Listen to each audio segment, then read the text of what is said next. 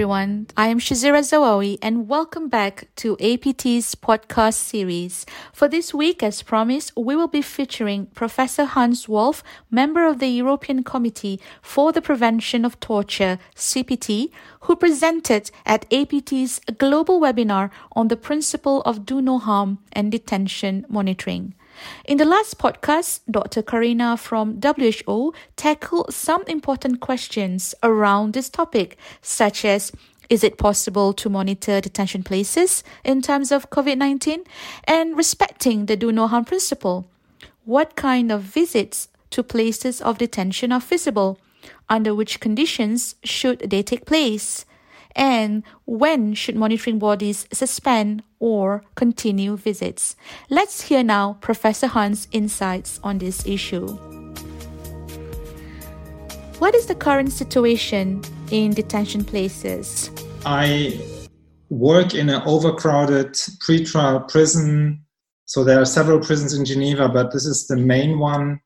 And we had so far four, uh, no, three COVID cases or three cases with infection, no illness, so no complications so far. And where we are now is uh, we try to get back to normalization. Should oversight bodies like CPT, NPM, or NHRIs continue their visit during the COVID 19 pandemic? NPMs, SPT, and CPT should and need to go there it is not reasonable to refrain to go. I think it is a very uh, vulnerable time also for human rights. And so uh, there's uh, important work to do in, in prisons. But you have to take safeguards, you have to apply the, uh, the, the protection measures. How is CPT adjusting its work and visiting program to the current situation? Are there some lessons and tips that can be shared with NPMs? Honestly, I have to say CPT refrained or stopped the program so far for this month and will is now considering how to go on. And we are developing our methodology. We have generally a very full program, and I think we need more preparation and we need a less dense program. It is clear that uh, complications can arise at any time, and there must be time to change the program, at least adapt the program. So, more time for preparation, program less dense, and ongoing information from the on the global, national, and local level. This is very important. What are the important things to consider before conducting visits? For instance, who should be part of the visiting team or delegation? even before going there, um, you must be aware with whom you go. And I think not everyone can go, probably. Uh, depending on the epidemiologic situation in in a country, for example, if you have a, a delegation with persons who have risk factors or vulnerability signs, um, age, um, chronic disease, obesity, probably the person has to consider um, the, the risk situation, either to take the risk or to refrain, so to change the composition of the delegation. To my um, view, uh, medical knowledge, medic, medical competence should be part systematically of a delegation, especially in such a context. It should be a doctor, ideally, who has epidemiologic uh, competence, uh, someone who could uh, also analyze or adapt or counsel when changes happen. For example, what to do when we have a, a fresh case or what to do when the prison management sets in place some uh, very harsh protection isolation measures. Is this justified from a medical point of view? I think this is uh, would be good to have medical competence in the in the delegation what should visiting teams or delegation do if they come across COVID 19 patients during the visit? Should such visit continue? I think this is a reality now, will be more and more reality as we systematically go to people who are in isolation for disciplinary measures. Uh, COVID patients, maybe former COVID patients or actual COVID patients, are inf- important informants and need to be seen with all the protection measures uh, taken because they can tell you exactly what were the measures applied to me. Were there a violation of human rights or not? Was it well done? Were my confidentiality respected? So I would really support to, to do as ever. I think every person potentially is a COVID plus patient. Um, when you say uh, COVID, um, I meant infected person, infected by SARS CoV 2. Uh, COVID, uh, just to be clear, is COVID 19 is the denomination of the illness. And if there is illness, um, at least at my prison, I, I will take uh, the decision to transfer them in the, in the hospital. I would strongly support that every person who starts symptoms, complications of the illness, uh, needs to be put in a medical environment where rapidly the person can be uh, cared, have access to intensive care unit, because we know that these cases can very rapidly in in and we check them, for example, twice an hour. Uh, these person because they can very rapidly develop very severe symptoms. I think for the for the visiting delegation, um, it should be the most normal possible, but every these protection measures have to be very carefully respected and taken. Is there anything that visiting teams should be aware of when it comes to wearing the protective equipment, such as the masks or gloves, in the context of detention places? About the protection measures, the delegation should be very sensitive to the local politics about this. So if there is prison where you have systematic a mask uh, are worn uh, by all the professionals and also the inmates when they go out of the cell, then the delegation should also wear the masks. It is clear the masks are mainly important to protect the others and not protect ourselves comment for the gloves. Gloves are not really useful. Um, gloves um, should not be worn. Gloves gives a very negative uh, image uh, to the person we meet. Uh, I never consider wearing gloves in prison, and uh, they shouldn't be worn.